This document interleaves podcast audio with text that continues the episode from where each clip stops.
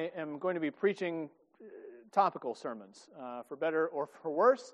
Uh, that's the idea, but we are going to be basing them on specific texts of Scripture, albeit ones that I am gathering together. And so, to make it a little bit easier for you, uh, if you would like, please take your Bibles and turn with me to Proverbs 16. Or uh, I have uh, I've had printed out in our bulletins the primary scriptures that we're going to be using for today's study.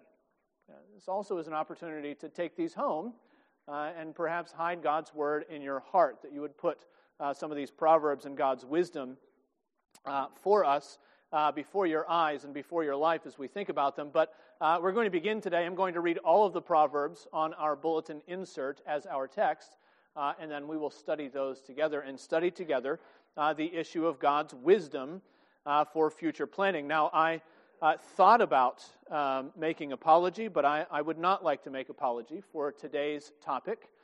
Um, let's be honest, we have a pretty big decision before us as a church and we can either uh, bury our heads in, a, to mix metaphors, uh, zoological metaphors, we can either bury our heads in the sand uh, and ignore the elephant in the room, uh, or uh, we could meet it head on and we could see what God's word has for us when we think about how do we decide the future. So, this is not going to be a sermon about how you should vote for the building or against the building, but this will, in part, and uh, a lot of other areas of your life, this will in part be a sermon to help us think about how should we decide how we should vote about the building and about a whole other host of areas in our life. So now uh, we're going to read together these uh, proverbs that we have, but before we do, please join me in prayer.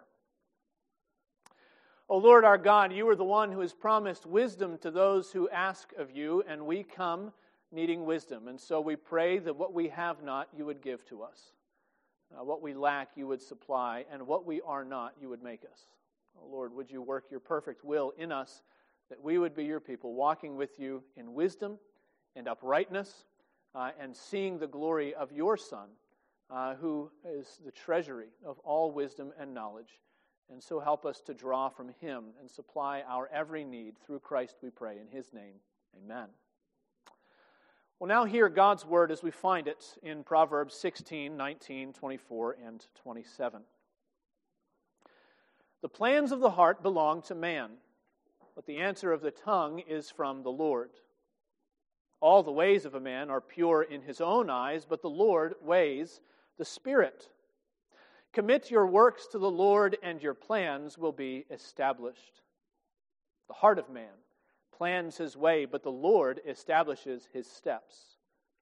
The lot is cast into the lap, but its every decision is from the Lord. Listen to advice and accept instruction that you may gain wisdom in the future.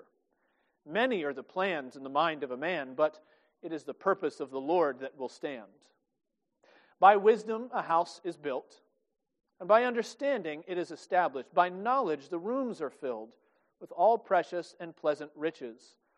A wise man is full of strength, and a man of knowledge enhances his might. For by wise guidance you can wage your war, and in abundance of counselors there is victory. Do not boast about tomorrow, for you do not know what a day may bring. Thus far, God's holy and inerrant word, may He add a blessing as we read it and hear it today. Well, if you were around to watch uh, any daytime television in the late 90s, you will probably remember uh, the Psychic Friends Network. I think 1997 was the last summer that I didn't have a job, and so I remember vividly uh, groups like the Psychic Friends Network or Miss Cleo uh, or a host of others promising that you could call their hotline and for about $3.99 per minute after the first five minutes, which were free, they told you, for $3.99 a minute, you could be connected to your own personal consultant, your own personal clairvoyant who would give you insight into what your future held for you and help you to navigate uh, the decisions that you needed to make and the things that you needed to do.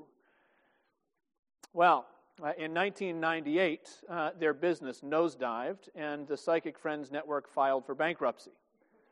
One wonders if they didn't see it coming, but uh, in Thank you. In 2012, in 2012, new owners tried to restart that business.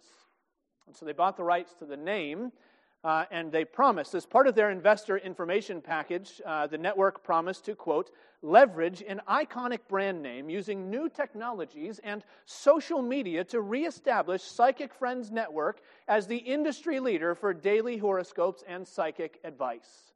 And their website was a little bolder. It said, We all want to know what our future holds.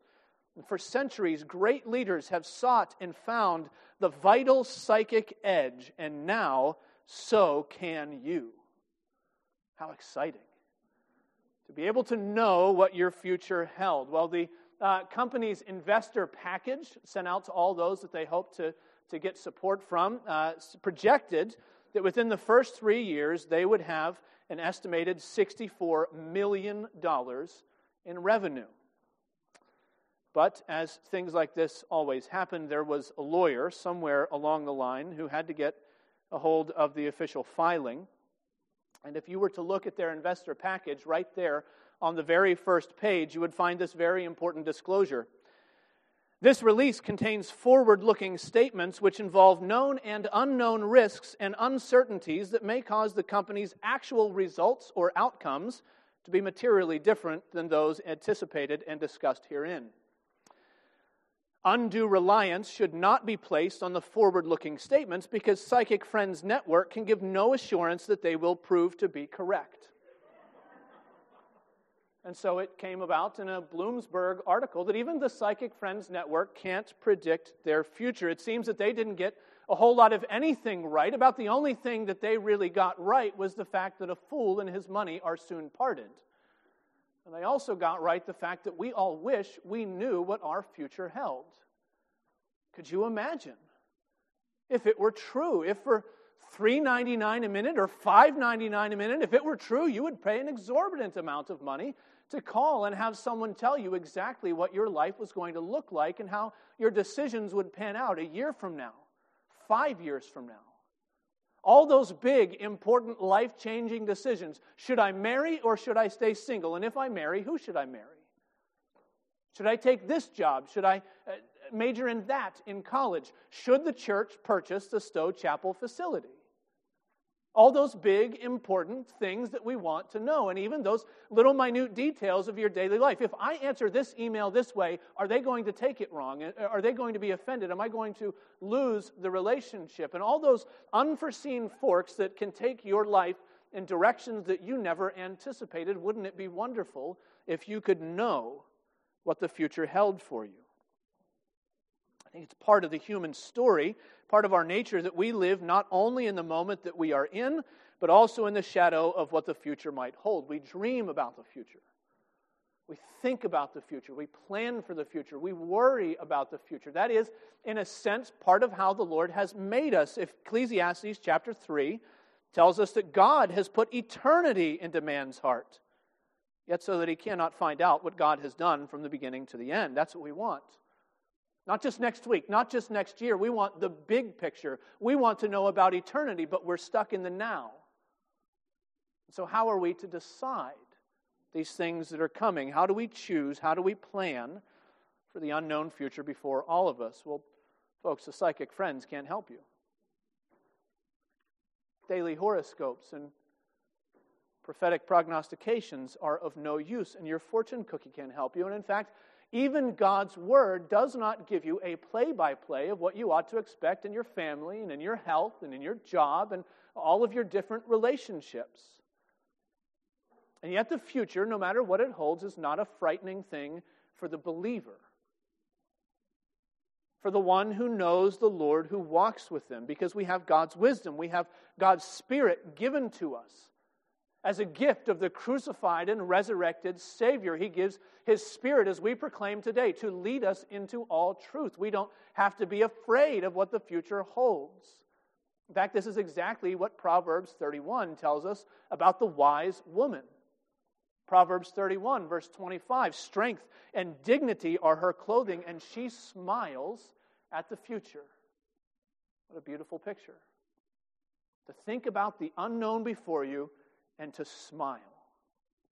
to know that it's not something to be feared, and you can smile at the future too. If you are willing to heed God's wisdom, you can approach the future equipped for what's coming, even if you can't see it.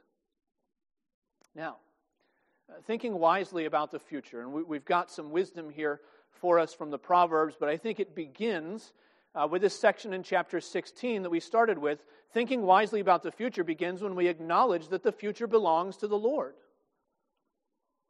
If we want to uh, prepare ourselves for the future, we first have to understand whose the future is. Where has it come from? Who is the one who is lining it out? Who is the one who is directing it, if there is someone directing it? Herman Bavinck is a, a, Dutch theologian with a name that's really exciting to say out loud, but he also, he also wrote a theology of human morality, Christian ethics in three big, fat, thick volumes. And here's how he began uh, his study of all of Christian ethics. He says there is a big difference between saying that human beings are the image and offspring of the chimpanzee and saying they are the image and the offspring of God between saying that human beings are from below and saying that they are from above, and that governs the entire question of ethics. Well, as with ethics, so with the future. It makes all the difference in the world if the future is some random, disconnected string of events and circumstances, or if it is something that is in the hands of the Lord who is shaping it and who owns it and is directing it. And so, if we want to prepare for the future, we need to know the God who owns the future, and this is where Proverbs excels. There is doctrine in the Proverbs, in amongst the, the quick snippets and the little pieces that we find. And you can turn lots of places in the scriptures to find the doctrine of God's providence, his ordering and sustaining of all things.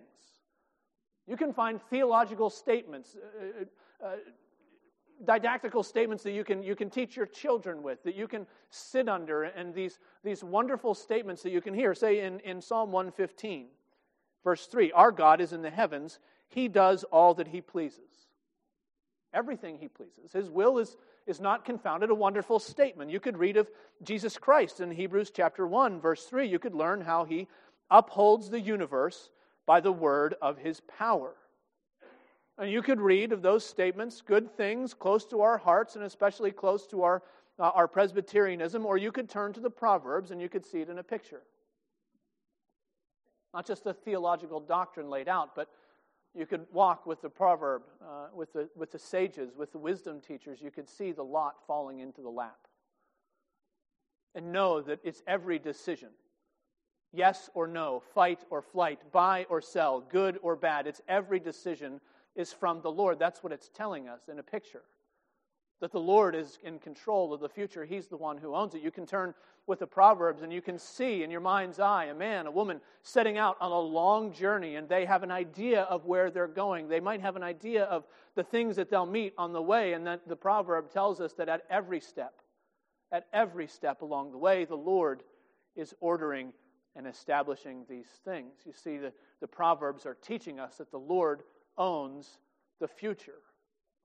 And these are pictures that you would see uh, all over in, uh, in the Proverbs. In, in ancient Israel, you would see this all over the place. This idea, especially of, of casting lots. The Israelites did this to decide almost everything. It was like flipping a coin. And nobody really knows uh, precisely what it was like. Maybe it was a stone that was uh, smooth and it was painted one color on one side and another color on another side, and it was, it was tossed. And depending on which way it landed. It was, it was yes or no. And it became a proverb. No matter uh, what situation you were facing, it was something that you would say to remind one another of the reality of the, the situation. You're confounded. You, you have just gotten a promotion, and yet your friend uh, has just been fired, and, and you're thinking together, trying to figure out how have these things happened? Why, why does one happen one way and the other happen the other way? And maybe your friend says, you know, the lot's cast into the lap. It's from the Lord. He owns the future. And rain falls on this farmer's wheat, and that farmer uh, has his crops die because of, uh, of lack of water. And, well, a lot is cast into the lap. These, these things are from the Lord. Job loses every earthly possession, his children and his livestock, uh, everything he has in his entire life in one single day. And And he sits down and he mourns and he worships and he says, Naked I came from my mother's womb, and naked I shall return. The Lord gave, and the Lord has taken away. Blessed be the name of the Lord. In other words, the lot is cast into the lap. And yet, its every decision is from the Lord. That is God's wisdom for the future. It's the worldview that trusts that even behind things that seem so insignificant as the, the flipping of a stone to decide yes or no, yet the Lord is speaking to his people. Now, it's interesting as we approach some of our own decisions that the last time uh, the lot was used among God's people is in Acts chapter 1, directly before the giving of the Holy Spirit.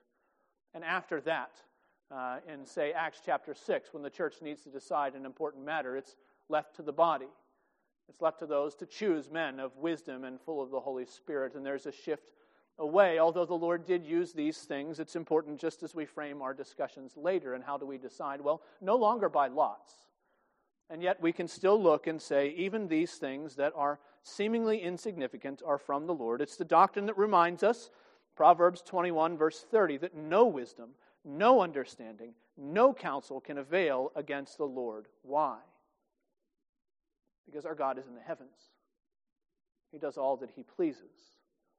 Because the future belongs to him. It doesn't belong to chance.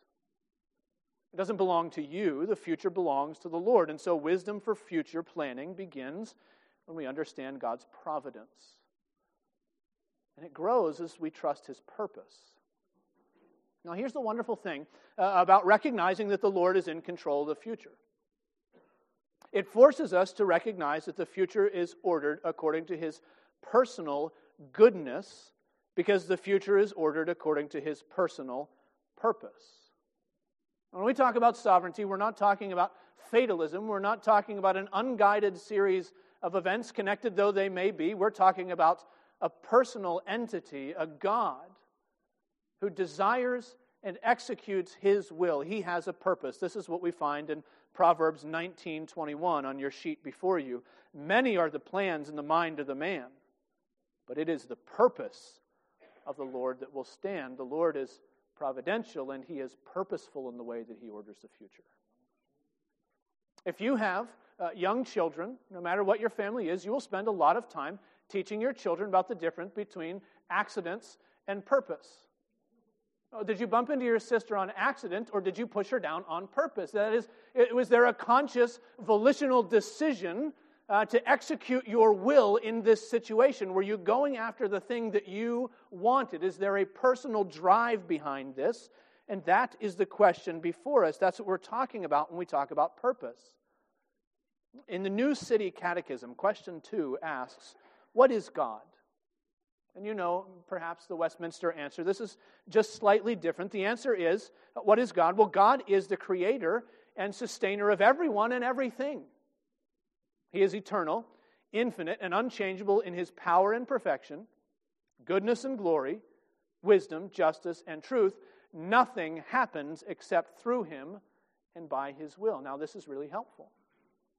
That last statement there is a, good definition of providence. Nothing happens except through him and by his will. But the middle helps us to connect God's providence with his purpose because it connects his purpose with his person. Who is he?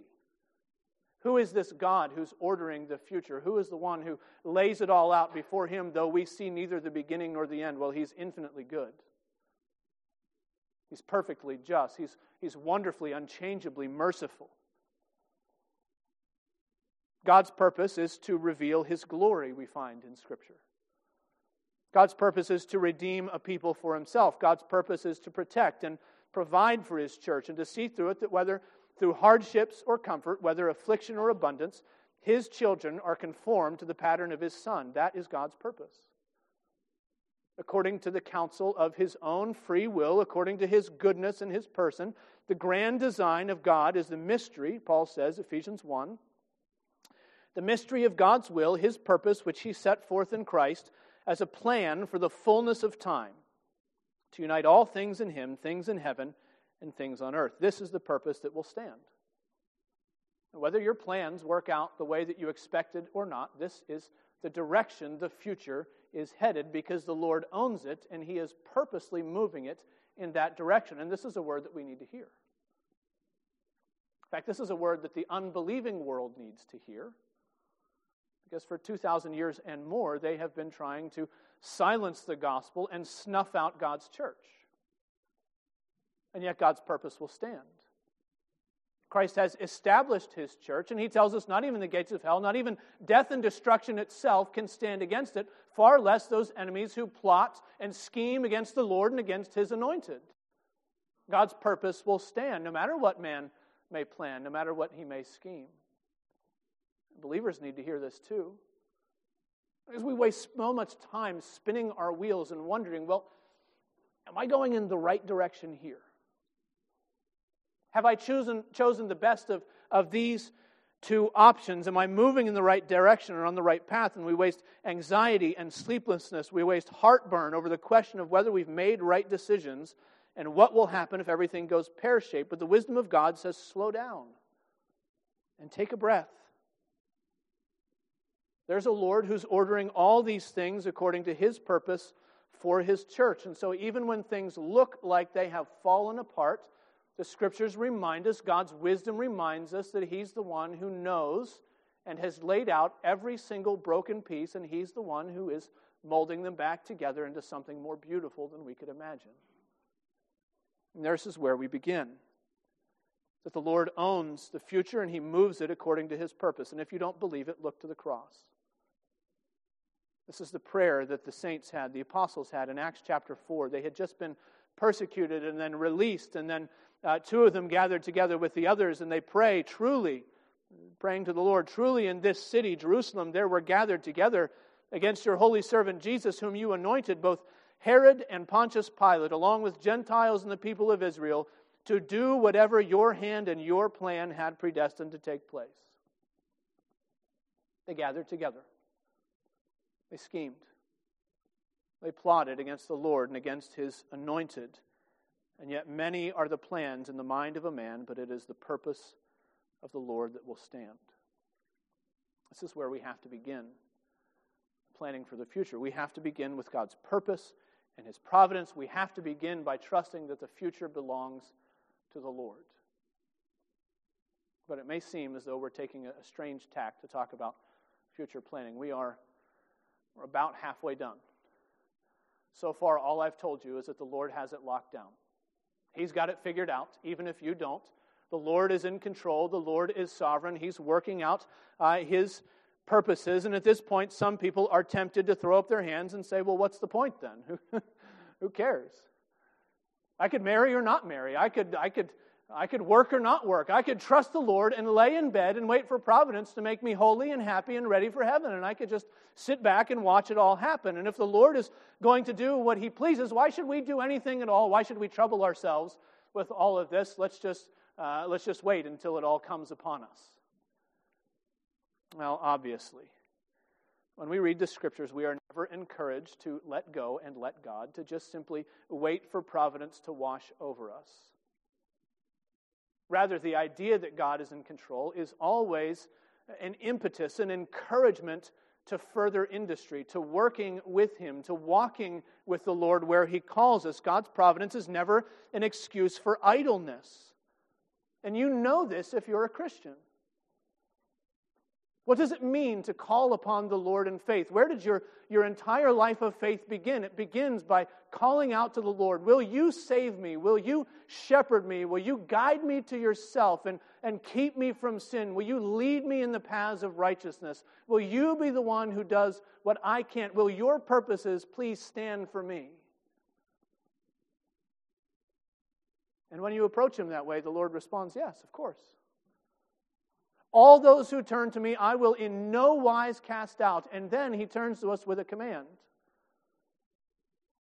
But if you want me to lead you, if you want me to shepherd you, you've got to pick up your cross and follow me.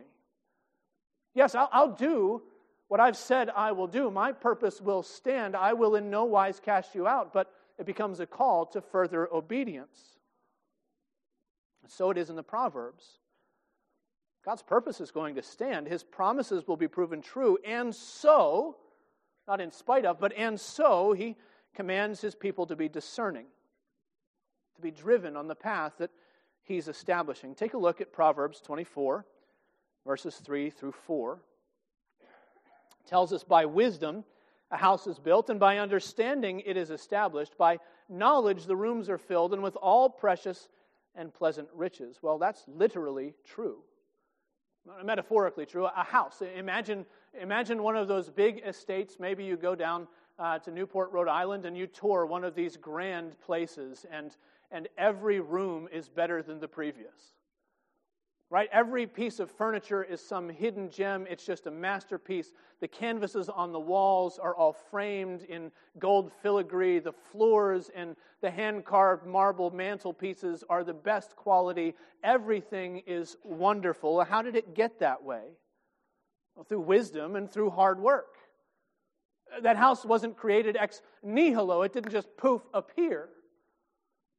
That house represents the cumulative wisdom and, and an industry of many uh, different craftspeople who work together to, to create perfect pieces, and the, and the household manager arranges them in just the right way so that they're more pleasing than the next. Every time you see another detail that you didn't notice before, it's hard work. And, and it was built, says the scripture. It was established. It was filled with good things. There was industry and discernment there. And if that is true of a house, how much more is that true of your own life?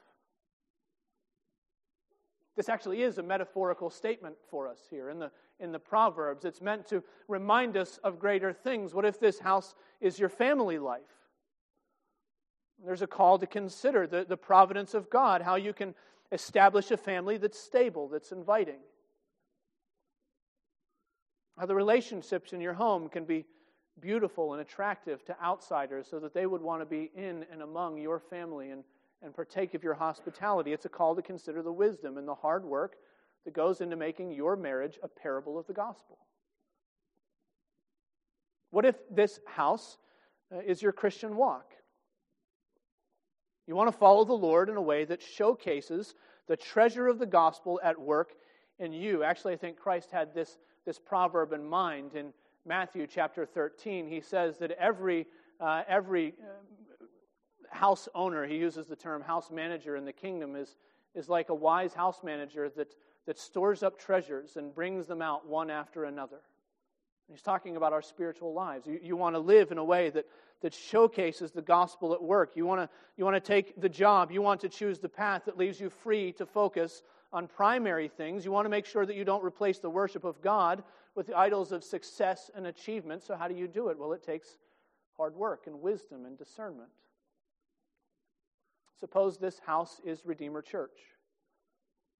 And we're all gathered together wondering how we can best position our congregation to be faithful. We want to carry out the, the commission the Lord has given to us, and maybe you've got your idea and you've got yours about how that works best. But this is where we're trending, isn't it? We, we need to think hard. We need to work with the Lord, and as He enables us, as He providentially directs our church to, to take the path that He's led before us. We want to love the Lord and His Word. We want to make sure that we're not afraid to make known in a hostile world around us the gospel message of Jesus Christ. Wisdom looks like house building, says the proverb. It looks like war waging. It looks like a winding path that, that of hard decisions as Christ shepherds us through the world. And it's only when you understand the truth of providence that you are prepared to make choices about your future because it is only providence that gives us the perspective that we need. This is what Sinclair Ferguson says. He suggests that this is what is wrong with all the guidance that comes from the spirit of our age. The worldly perspective that's infatuated with immediate short term results. He says it cannot see life in the long term because it looks at life without the perspective of eternal realities. See, God's purpose gives us the perspective that we need begin to look at those decisions that we have to make. It teaches us the difference between the wise and the foolish builder. It teaches us the difference between building something that will last and something that only looks substantial from the outside but has no real weight to it. And when the storms fall and when the waters rise, it's collapsed. See, wisdom helps us here, and the, the perspective of providence helps us. And here's where we get into some of the practical aspects of planning for the future. What do we do with all this eternal perspective? How can, how can a knowledge of God's providence help us to make the right choices rather than the wrong ones? Let me suggest two principles for us today. First, that wise planning is committed to God's purpose. The theme verse here is Proverbs 16, verse 3. It says, Commit your work to the Lord, and your plans will be established. That's a wonderful verse. It's wonderful, at least, uh, because it has a promise attached to it. And we love those passages that have promises attached to it. And in fact, we love them so much that we tend to twist them out of context to make them promise whatever we want them to promise. Commit your ways to the Lord, and your works will be established. This is, this is like a blank check, isn't it? Whatever I want to do, whatever is easiest, perhaps, I'll just I'll pray about that and I'll commit it to the Lord. And, and here's, here's a promise that all of my greatest desires will be achieved. Actually, Jesus makes a similar promise in the New Testament about our prayer life, doesn't he? John chapter 14. He says, Whatever you ask in my name, this I will do, that the Father may be glorified in the Son. And then he repeats, If you ask me anything in my name, I will do it. And then he repeats three more times in that same section Whatever you ask in the name of Jesus, the Father will do. What a promise. And the brand new Christian says, Wow, do you mean I can ask for anything? And so long as I baptize my prayer with that phrase at the end, in your name, amen. As long as I add that to the end, does that mean that I get everything? Well, of course, we're not naive enough to think that because we've all been Christians for more than like five seconds and we've, we've grown a little bit in, we, in prayer and we understand that the real challenge with this promise that Jesus gives in the New Testament is wrestling with our darkened hearts to actually begin to ask things according to God's will and in His name. It begins in that struggle where we have to put to death that which is earthly in us and ask for the things that the Lord says, This is honorable, this is true, this is according to my character, this is what I have revealed, this is what you need. And so, if you've wrestled with Jesus' promise, you know there's a world of difference between praying, Lord, I want to be married like yesterday, between that and saying, Lord, I pray that you would make me pure and holy as I wait for your timing.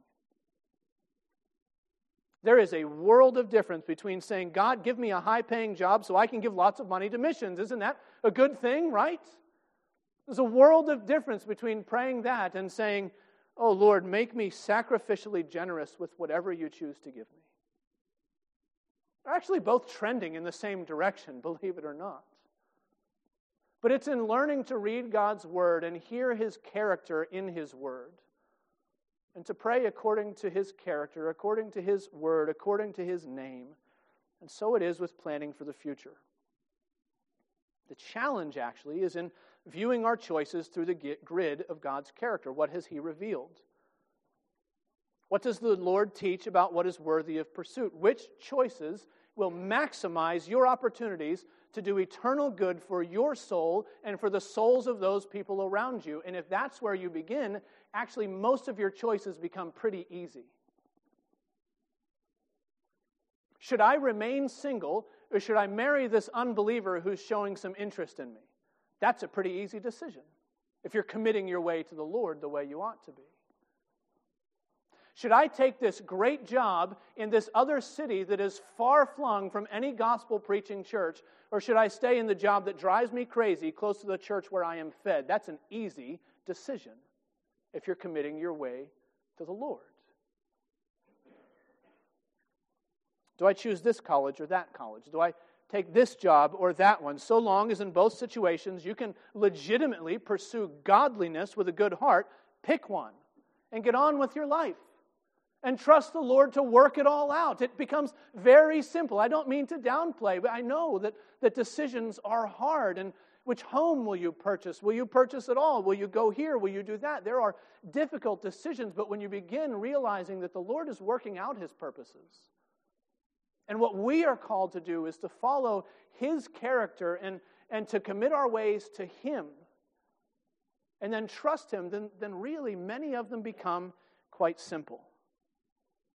So here's the first principle for wise planning wise planning is committed to God's purposes and not just to those things that you think you want at first blush. And here's the second one wise planning is open to correction. You know how it goes. You have seen or you have heard that believer who is married and somehow convinces themselves that the Lord is opening a door for a relationship with someone who is not their spouse. They begin to meet more often. They begin to talk anytime they get the chance. They, they haven't committed adultery yet, they haven't broken any vows yet, but the infatuation is there. And it gets to a certain point where it doesn't matter what anybody else tells them. You can speak to them all day long until you're blue in the face, uh, talking about uh, vows before the Lord and the covenantal nature of marriage and the holiness of the marriage bond and God's, God's uh, idea for marriage in the first place. And you can talk to them over and over again, and it doesn't matter because they have begun to convince themselves, you know, actually, it's probably the more godly thing to leave my spouse and to join with that other person. Know, we have a spiritual connection that I've never had with my spouse. I bet our gifts are compatible, and we could go to this other city and we could join a church where we could be the leaders of the youth group. I bet that we could pray with one another in ways that I can't pray with my wife. It's actually maybe a more godly thing to do this, this thing that I really want. And if you think that sort of thing doesn't happen, you haven't been around the church long enough. The reality is that in the name of pursuing what we want for ourselves, we can justify the so called virtues of practically any action. The heart is deceitfully wicked above all things, and who can know it? We need Proverbs 19 20. Listen to advice and accept instruction. The word actually there is discipline, correction. Listen to advice and accept instruction that you may gain wisdom for the future, or perhaps even better, Proverbs 12, 15. The way of a fool is right in his own eyes, but a wise man listens to advice. What does a fool look like? A fool looks like a person with their fingers in their ears, blocking out sound advice as they run headlong into destruction. A fool is the person that says, I want this so badly, I really don't care what anybody has to say about it. There are people that are worth listening to, and there are people that are not worth listening to, and part of that is wisdom as well. But beware if you begin any decision by saying, There is no one in my life, there is no one in my Christian circles, there is no pastor, there is no parent, there is no advisor who can change my mind about this because I know what is right for me. The scripture says you're a fool if you approach it that way. If you are right in your own eyes. And the, the Proverbs show us again and again the, the folly of refusing good advice for the sake of making bad choices. C.J. Mahaney puts it this way He says, Without others' help to see myself clearly, I will listen to my own arguments, I will believe my own lies, I will buy into my own delusions. So here's the principle. It might be that you're dealing with something as extreme as the example that I've already given you, and nobody knows about it yet. Maybe you're thinking through something like that. It may be as simple as what do you do with your weekend plans? Who do you hang out with? What are the decisions that are right in front of you? Maybe for the rest of your Lord's Day. What will you do with your Lord's Day? It might be something profound like, what do we think about this building in Stowe? But whatever the choice before you, make your plans with a willingness to be persuaded by the advice of others. And very clearly, I want to say this to people on both sides of the debate before us as a church. I don't care if you think that purchasing the Stowe Chapel is the greatest idea since the invention of the church. I don't care if you think it is the most terrible idea that has ever come before this body in our 26 year history. I don't care if you are somewhere in the middle, still impressionable. Wherever you are, make up your mind now not to be so foolish as to refuse to hear the wisdom of people who disagree with you. The way of a fool is right in his own eyes, but a wise man listens to advice. May the Lord give us wisdom for the future. Wisdom to plan with His purpose in mind and to commit our ways to Him and to be open to correction. And may the Lord be glorified by the wisdom that he gives his people. Let's pray.